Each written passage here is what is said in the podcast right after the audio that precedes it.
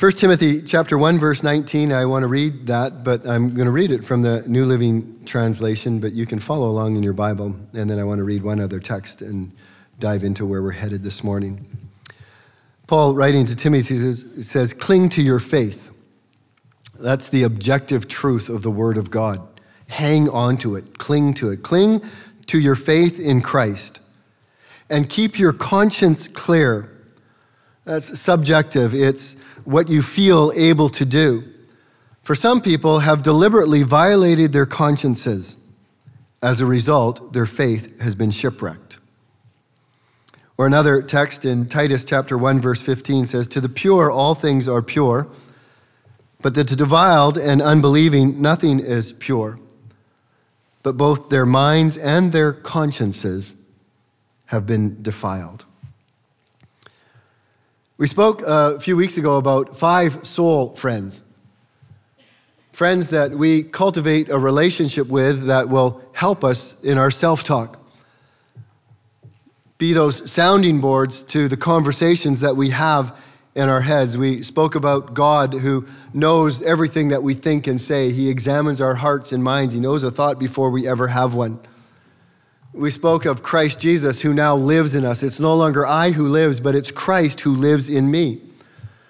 We spoke about the Holy Spirit, which we're reminded that the Holy Spirit has been sent now to dwell in us. And we're to walk by the Spirit and to live by the Spirit. And if we walk by the Spirit, we won't fulfill the lusts of the flesh. And then we spoke about the Word of God, the unchangeable, infallible Word of God, which always will be the measure against the things that we speak in our hearts and the truth that we need to gauge those conversations through and by. But we mentioned a fifth friend, which is not like the others. And if you grew up with Sesame Street, one of these things is not like the rest. Well, the conscience is not like the rest. The conscience is fallible. But the conscience is a gift of God to us. The conscience is a faculty that God has given to us, a soul friend, so to speak. And the state of your conscience will have a direct impact on the quality of your self talk and a direct impact on your behaviors. The conscience is like a moral compass. It's God's monitor in us or God's deputy in us. It's an early warning system, so to speak, of our moral life. And the conscience is something that's to be calibrated by truth or by the Word of God. It is a God given moral faculty. Many, many hundreds of years ago, there was an occasion in which Martin Luther was being pulled up before the Diet of Worms and charged with heresy. He concluded that it was worth going to prison over to maintain a right conscience than defy his conscience and say what they wanted him to say. And this is what he said to them at the conclusion of his defense Unless I am convinced by scripture and plain reason, I do not accept the authority of councils or popes, for they have contradicted each other. My conscience is captive to the word of God. I cannot and will not recant anything, for to go against conscience is neither right nor safe. That is still exceptional advice for us today. To go against conscience is neither right nor safe. It's true that the content of our self talk and what we think and what we say to ourselves and how we interact with our, our thoughts and our hearts is only known to God and ourselves. But when we have those conversations, there's, there's something else we bounce those off about, or there's something else that speaks to us, so to speak, or there's something else that warns us, and that is the conscience. Now, there's a couple popular images of the conscience that some of you might be familiar with. Some of you are familiar with Pinocchio. And Pinocchio is a Walt Disney movie. I think it was created first back in the 1950s or somewhere around there. And there's a point in the movie in which the Blue Fairy comes to Pinocchio and, and appoints Jiminy Cricket as the official conscience of Pinocchio and says these words as she makes that appointment. Now remember, Pinocchio, be a good boy and always let conscience be your guide. Now, I'm not convinced that that's good advice, um, at least in the context in which he is given. And certainly, there's one author that I read, I, I quite appreciate his writing, but he says in his book, 10, 10 Dumb Things That Smart Christians Believe, he says one of them is that statement always believe your conscience or let your conscience be your guide. Maybe as we get through this, that'll make a little bit more sense. But nonetheless, that's a popular image that some of us have is maybe Jimmy the Cricket.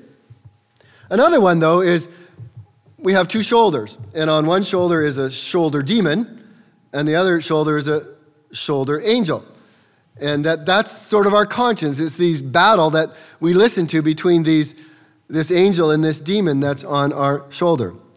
I'm not convinced that that is the best way to view our conscience either, but it's certainly a popular notion of our conscience. I realized that as I came to think about this, that I really have not given a lot of thought in my whole life as a Christian. I'm aware of it. I know it. It does act as a warning system in my life, but I really hadn't given it a ton of thought, which, after I thought about it, was rather troubling. And when I went looking for help, I realized that not a lot of other people had thought about it either. Uh, it's just something we assume. It's something, it's a word that we sort of throw around. It's a, it's a concept that we have, but we don't really think about or argue about a lot. And I think one of the reasons why not a lot is said about conscience today, and one of the reasons why it's not really part of our mind anymore, is because conscience and sin go together. But certainly, with the rise of secular psychology and psychiatry, sin is not a consideration. In fact, the world in which we live is trying to get rid of the, conscience of, con- the consciousness of sin at every turn. It's telling us what is good is bad and what is bad is good. It's taking the things that we used to view as sins and it's saying, no, those are no longer sins. Those are fine behaviors. The world is trying to take away and diminish the concepts of guilt and shame. And when you take away the, consci- or the consciousness of guilt and shame, you null or you, you dull or you sear your conscience. But one person has written maybe the most underappreciated and least understood attribute of humanity is the conscience. We need to think about it, we need to be aware of it. When I came to work on this six, seven weeks ago and started thinking about it, actually, I kept putting off preaching on it because I haven't felt comfortable, and I really didn't want to cross the Orange Bridge today either. But I'm here. And I realized as I dove through the Bible that in the New Testament, the word conscience is used 30 times, which kind of initially was a shock to me. 30 times. There is no um, word group for conscience in the Old Testament, but many suggest that the word heart in the Old Testament functions very often like the conscience functions, or certainly um, in the New Testament as it functions there. There was a period of time in church history, particularly between the Reformation and the end of the Puritan age, in which there were many, many sermons on the conscience. The conscience was front and center in the Christian life, but it's basically dropped off the radar when it comes to Christian living and Christian thinking. And yet, I've been working this through and thinking it I, and wrestling I've come to realize uh, fresh that the conscience is one of the greatest gifts that God has given us. The conscience is a gift of God to men and women, boys and girls. It's one of the greatest gifts that God has given us in the pursuit of sanctification, holiness, being shaped into the likeness and image of Christ. And one person said, a trustworthy conscience becomes a powerful aid to spiritual growth and stability. Notice the language a trustworthy conscience. A trustworthy conscience becomes a powerful aid to spiritual growth and stability. One of the means in which we grow in faith and we grow in sanctification and holiness is to cultivate a trustworthy conscience. So let me make a couple observations very quickly about conscience. I hope I can make them quickly because I want to get to the rest of it. But conscience is a human capacity. Animals don't have a conscience. Sometimes you might think they do, but they don't. It is a God given capacity as a means of moral restraint. Animals are not moral things. Things. It's maybe not a right way to talk about somebody's pet, that thing of yours. Secondly, conscience reflects the moral image of God in us. Remember, we are made in the image of God. No, nothing else is in creation. Only human beings, humankind, is made in the image of God. That's why all human beings have a conscience. There's not a single human being that has ever been born that doesn't have the capacity of conscience. Because we're all made in the image of God. And the conscience is the innate ability to sense right and wrong. Everybody has a conscience. Even the most wicked of all people has a conscience. And the Bible speaks about, well, you say, well, what about those who have never read the Bible? What about those who don't know God? Well, the Bible speaks to that. He says, when Gentiles, everybody outside of Jews, when the Gentiles do not have the law, um, but do instinctively the thing of the law, these not having the law are a law unto themselves, in that they show that the word of the law is written on their hearts. Their consciences bearing witness and their thoughts alternatively either accusing or else defending them. So every human being that God has ever created, he has implanted an awareness of right and wrong. And the conscience bears witness to that awareness, and it either accuses us or it affirms us. Thirdly, the conscience often feels independent. Do you know what I mean there? It's, it's a universal experience that consciousness or our conscience is largely autonomous in its operation. Though we can sometimes stifle it and normally speaks independently of our will, and it sometimes speaks contrary to our will. And when it speaks in a strange way, it's distinct from us. It, we know it's not us, it's distinct from us, it's, it's apart from us. It stands over us sometimes, addressing us with this absoluteness of authority which we didn't give it and which we can't take away from it. All human beings intuitively have this awareness of their conscience. We have a sense that what is going on in, in us is, is something that's autonomous from us. We don't control it, so to speak. And the conscience is privy to every one of our thoughts, every one of our acts, every one of our deeds. And it's therefore the most accurate and formidable witness when we stand before God. Next, your conscience is a gift of God to you. Like pain is a gift to the human body, your conscience is a gift to your morality. We've talked about leprosy in the past, and leprosy, one of the things that it does is it dulls the nerves in your body. It renders you unable to feel pain. And that's why often people with leprosy for any length of time are disfigured because something will drop in the fire and they'll reach their hand and grab it and they won't feel any pain, or they'll step on a nail and they won't feel it puncture their skin. It's, it's, it's something that is, pain is a necessary part of a healthy body and of living well. In the same way, your conscience functions in your spiritual being. At the end of Romans 14 22, which I think is a chapter in many ways on the conscience, Paul writes, Blessed is the one who does not condemn himself by what he approves. In other words, blessed is the one who has a clean conscience. Blessed is the one who has a pure conscience. And that word blessed means, oh, the happiness of, or oh, the joy. It is a joy to have a conscience that doesn't nag you, to have a conscience that doesn't offend you or bother you. It's a wonderful source of happiness to live with a clear conscience, even though everybody around you is doing something else. If you know within your heart that you've done what is right, that brings great joy to your spiritual being. Your conscience also doesn't argue. It's often, most often, black or white. It's not like a dimmer switch, it, it doesn't do gray well. And, and so your conscience that's sometimes why it bothers us so much, is because there's no arguing with it, there's no manipulating it. It is either black or white, on or off. Your conscience is yours and yours alone.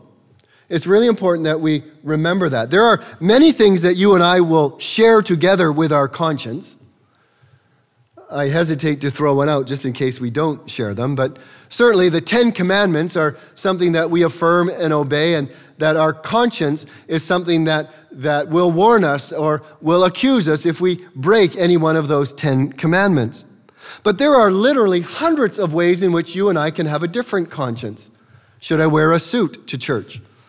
Can I mow the lawn on Sunday? Can I have a glass of wine? Um, should I have four vaccinations? Should I wear a mask? Should I keep safe distance? We have consciences that vary in so many different ways. There are no two consciences that are exactly alike. And if we understood that and sort of had awareness that your conscience might not be the same as mine, it might reduce a lot of the things that cause disunity amongst the people of God. To recognize that whether you eat meat that's offered to idols or don't is really not a big deal. No, that's the wrong way to put it.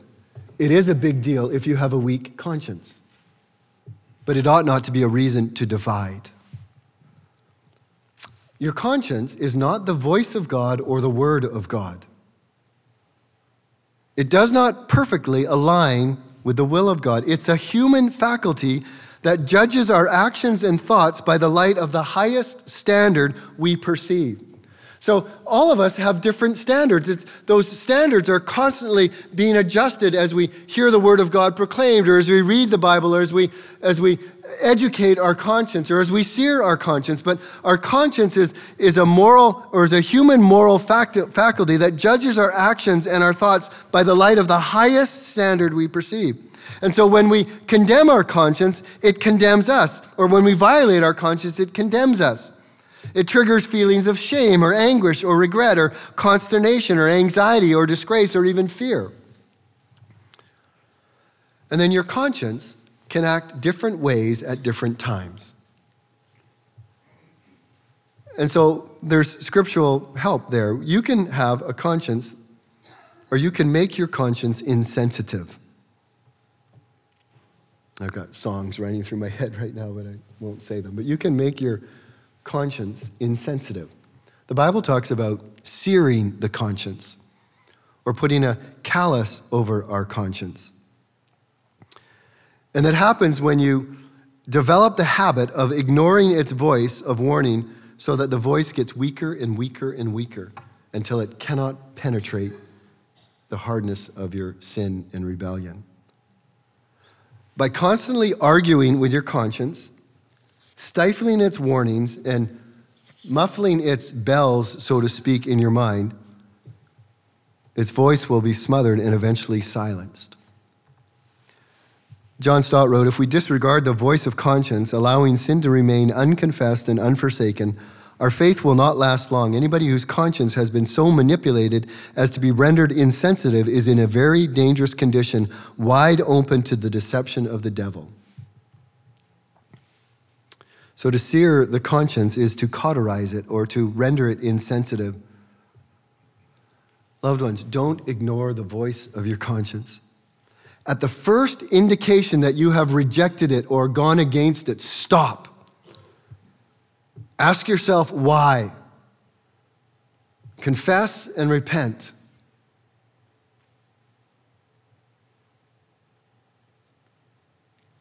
The second conscience that we could have, it's on the other side, is to have an oversensitive conscience. I think all of us maybe at one time has have an oversensitive conscience, or we believe that others have an oversensitive conscience. It's a conscience that's heavily influenced by rules and regulations. It's a conscience that's, that's often um, comes with being a new Christian or a new follower of Jesus Christ. It's not educated yet in the Word of God, in the fullness of the gospel, and in the, in the whole counsel of God. And so it's oversensitive. And our consciousness can be educated or trained. Remember um, Peter when he was praying up on his roof one day and he had the vision of this sheet coming down from heaven, and on the sheet was all the kinds of forbidden things that they weren't allowed to eat as a Jewish person, and God's command was them to take up and eat. And he says, No, I've never eaten anything like that. I'm not going to eat it again. And God says, No, no, it is okay. Take and eat.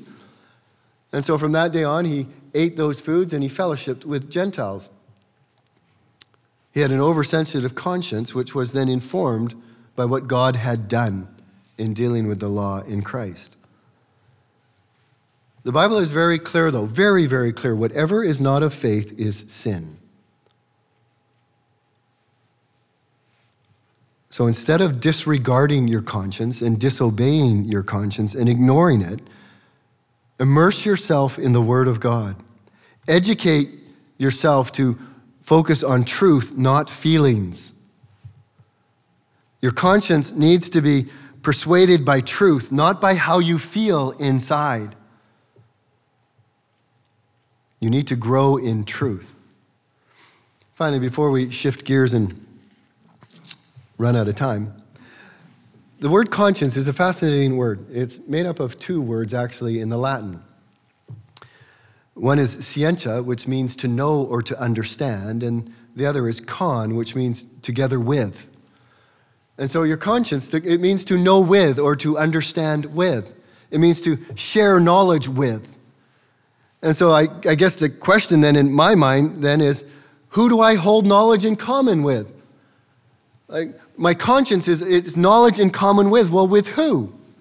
I think there's two answers. One, it's knowledge with yourself.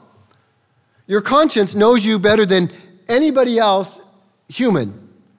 It knows all of your thoughts. It knows all of your decisions. It knows every direction you've ever taken. It knows every argument you've ever made. It knows every conversation you've ever held with yourself. And so your conscience is something that you share knowledge together with that nobody else has. In fact, 1 Corinthians 2:11 says, "For who knows a person's thought except the spirit of that person which is in him?"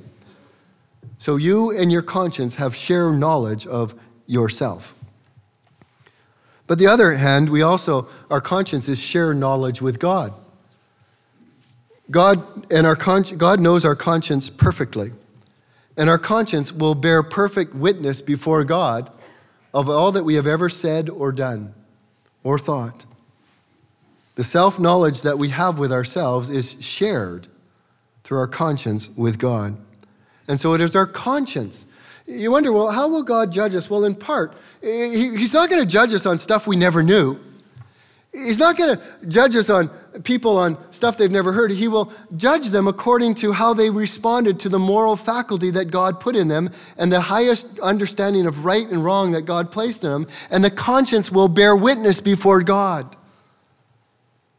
So you, you won't be able to say, well, I didn't know that. Or no, you, that, that, that was not something that I had any awareness of. No, it's your conscience has perfect knowledge of you, and God has shared knowledge of that as well. So, some similes and metaphors of the conscience. I think I'm only going to share two. I have three, but I'll share two. Um, the first is the soul's automatic warning system.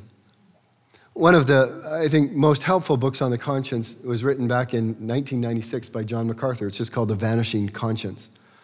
It's well worth, the library has a copy of it. It's well worth a read. But he begins somewhere early in the book by describing or telling uh, the account of an Avianca Airlines jet crash um, back in 1984. And investigators were studying the accident, as they do of all of these um, sort of airplane accidents, and they made this kind of eerie discovery. They recovered the black boxes, which you know are the uh, cockpit recorders, and in it, it revealed that several minutes before the actual crash took place and impact, there was this shrill, computerized, synthesized voice from the plane's automatic warning system in English, which repeatedly said, Pull up, pull up.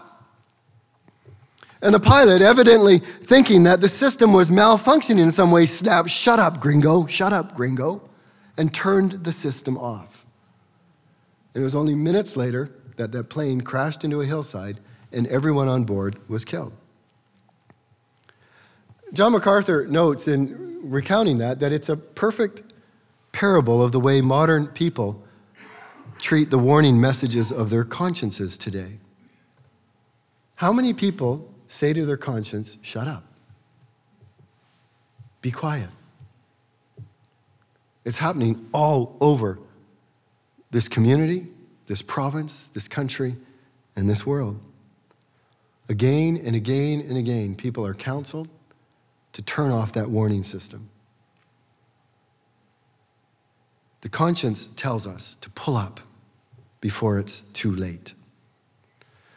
A second sort of illustration of the conscience, which I think is helpful as well, is it's a monitor, a monitor that God has placed in us.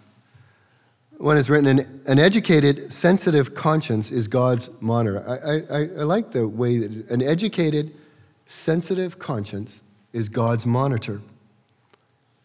It alerts us to the moral quality of what we do or plan to do. It forbids lawlessness and irresponsibility. It makes us feel guilt and shame and fear of future retribution that it tells us we deserve. And when we have allowed ourselves to defy, and when we have allowed ourselves to defy its restraints. Packer says this Satan's strategy is to corrupt, desensitize, and if possible, kill our consciences. Think about that in your own day to day life. Think about as you observe the world. Think about that as you watch the movies that you might watch, or the shows that you might watch, or the words that you might read.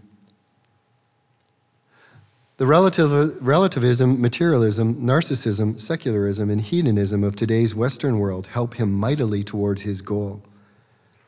His task is made yet simpler by the way in which the world's moral weaknesses have been taken into the contemporary church. That's a strong comment, but it's true. What do we say about sexuality? What do we say about the roles of men and women?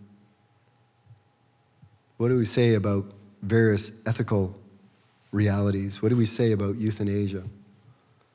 What do we say about abortion? He writes Satan has made great headway in the battle for our consciences. So he says the conscience is a monitor. The conscience is meant to work against the backdrop of sin. You take away sin, you take away morality, and our conscience becomes increasingly silenced. And so, by attacking sin and by undermining sin, people's consciences are being silenced. Their blindness is becoming more profound, the hardness of their hearts more dangerous. And the result is that the gospel falls on deaf ears. Do you understand why the church preaches about sin? Do you understand why we talk about the law and the Ten Commandments? Because it is through speaking of sin and speaking of the law that your conscience functions. And your conscience tells you when you have broken a law. And then your own guilt and shame try and say to yourself, well, what do I do now? How do I deal with that? I know I've done something wrong. How do I make it right? And that's where the gospel shines. Is it not? Because there is nothing that you can do to wash away the stain of your sin, to pay the penalty of your sin.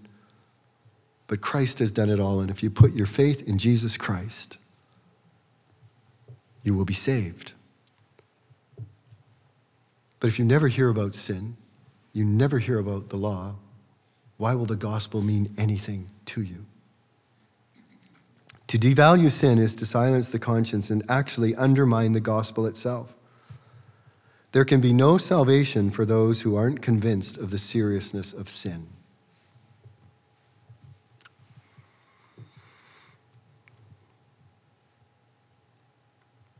We need to educate our consciences. I think one of the first places of the education of the conscience is in the home. I think as parents and grandparents, you need to talk in biblical language about behaviors with your children. You need to be clear about sins. You need to be clear about why they feel guilt or shame. You need to be clear about how that is reconciled through Christ. Use the language of the Bible to describe the behaviors of your children to them so that they see their need of the gospel. It's the role of the church as well, is it not? It's why we preach the Bible. We, we preach the Bible. You know, it's not the easiest thing all the time, is it, to even open the Bible and read it? But to open the Bible and preach it or to teach it or share it in a group, it's not the easiest thing because there we read what God's standards are.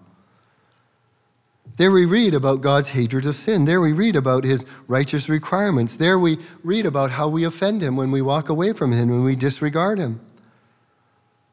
As we read the, the Bible, we learn about, uh, about God and about our relationship to Him. And as we do, our conscience is educated and informed and strengthened.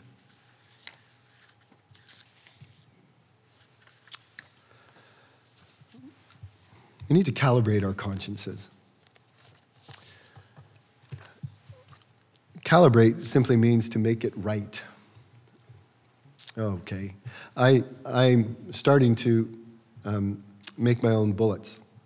Uh, I probably shouldn't have said that, but I am.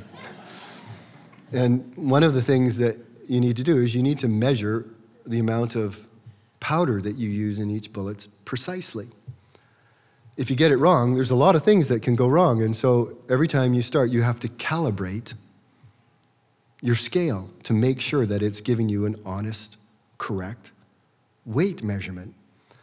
It's the same with our consciences. We need to calibrate them so they speak more and more accurately. How do we do that?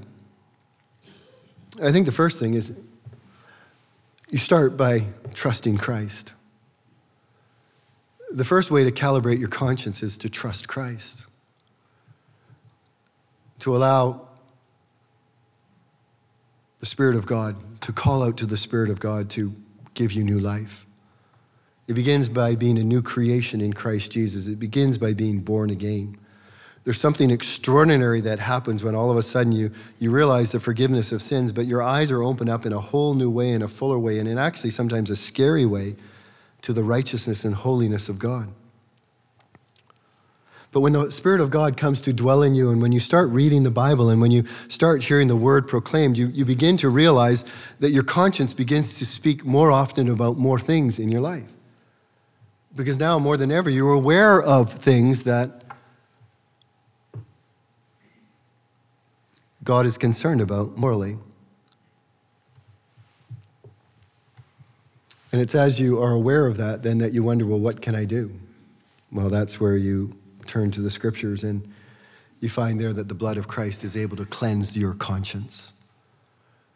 That those things, when you have told it to be quiet, when you've told it to shut up, when you've ignored it, when you've seared your conscience, as you are made new by the work of Christ, and you realize that your conscience is screaming at you then you go before Christ and it says, the blood of Christ cleanses your conscience. What a joy that is. There is a fountain filled with blood drawn from Emmanuel's vein, and sinners pledged beneath that flood lose all their guilty stains. So you calibrate your conscience by having Christ give you new life. But then you do it in an ongoing by way by regularly confessing and repenting of those times when you ignore your conscience, of those times when you sin. Don't allow your conscience to harden. Don't render it insensitive to sin by ignoring it or telling it to be quiet. Rather, at the first sign that you have disobeyed your conscience, at the first sign that you have done something against your conscience, which says, no, don't do that, confess that sin and forsake it. Turn away from it. The Proverbs 28 18 says, Whoever conceals his transgressions will not prosper, but he who confesses and forsakes them will obtain mercy. We say this verse so often, right? If you confess your sins, he is faithful and just to forgive you your sins. If another is involved, pursue reconciliation with them. If your conscience is bothering you about a relationship with somebody that is somehow marred, then go and make it right.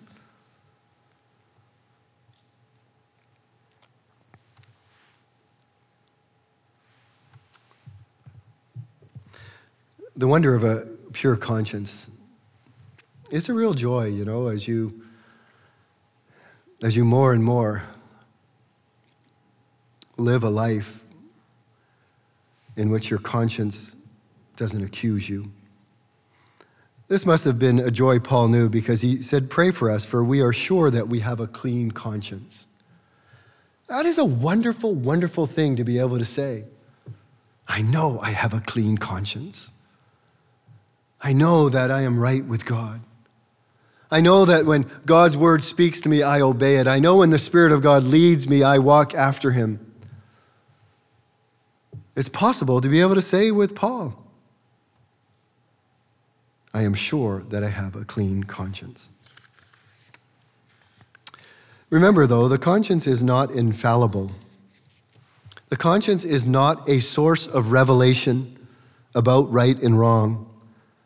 And its role is not to teach us moral and ethical standards, but rather to hold us accountable to the highest standard of right and wrong that we know. That's also one of the reasons why we have different consciences. So, as such, the conscience functions like a skylight, not a light bulb. It, let light, it lets life into the soul, it doesn't produce its own. We need to let light in so that our conscience measures to the highest standard of right and wrong we know. Three ways we do it quickly. I run out of time, but read the Word of God. That's how you calibrate your conscience. You want to calibrate your conscience? Harness it to the Word of God. Saturate your heart and mind with the truth of Scripture. The conscience operates best when it is informed by the Word of God. Hear the Word of God. What, this is so encouraging that, that you are here today, not to hear me or anybody else, but that you want to hear the Word of God proclaimed because you want to hear what God has to say. You want to be encouraged, you want to be given hope. I hope sometimes we want to be convicted as well. And so your conscience is calibrated as you hear the word of God proclaimed. And somebody says, Thus saith the Lord, or we read scripture, or we sing scripture. It's a wonderful way to calibrate your conscience. You come in from the week and you might have said to your conscience, Be quiet. And you come here and you hear somebody declare or read a word of God, and all of a sudden you're reminded and you say, Oh, Father, I'm sorry. I ignored my conscience. Obey your conscience. I wish I could spend a, a bit more time um, saying that, but uh, uh, almost in all circumstances, obey your conscience. Rather than saying no, figure out why you are troubled by what your conscience is telling you, and then either change what you're doing or educate your conscience. I think the general rule is as a Christian, you should always obey your conscience. If you think it's warning you incorrectly, don't ignore it or disobey it, for to you that would be a sin, even if the action is not sinful in itself. For whatever is not of faith is sin. You know, listen, if your conscience is generally unreliable, then it wouldn't be of much use, would it? If you had a compass that didn't work, why would you ever take it out in the woods if you were going hiking somewhere? It'd be kind of a dumb thing to do. Your conscience is not generally unreliable. Your conscience is a moral faculty given by God to you to help you make your way through this world. It's a precious gift of God, an automatic warning system, a monitor inside you to be calibrated by truth. I want to end by just reading this hymn. I didn't realize that there was a hymn on the conscience, but there is, written by Charles Wesley, and it was titled For a Tender Conscience. I want a principle within of watchful godly fear, a sensibility of sin, a pain to feel it near. I want the first approach to feel of pride or wrong desire, to catch the wandering of my will and quench the kindling fire. From thee that I no more may stray, thy goodness or thy goodness grieve. Grant me the filial all I pray, the tender conscience give. Quick as the apple of my eye, and I, O God, my conscience make. Awake my soul when sin is nigh, and keep it still awake. Almighty God of truth and love, to know thy power in part. The mountain from my soul remove, the hardness from my heart. Oh, may the least omission pain my reawakened soul and drive me to that blood again which makes the wounded whole. Oh, I want a conscience that is tender before God. Father, we thank you for this time together. As we continue to reflect on various themes in your word, it's helpful to reflect on this. You have spoken a lot about it in your word to us. It is possible for us to have a good conscience and a clean conscience. Help us to that end, I pray, in Jesus' name. Amen.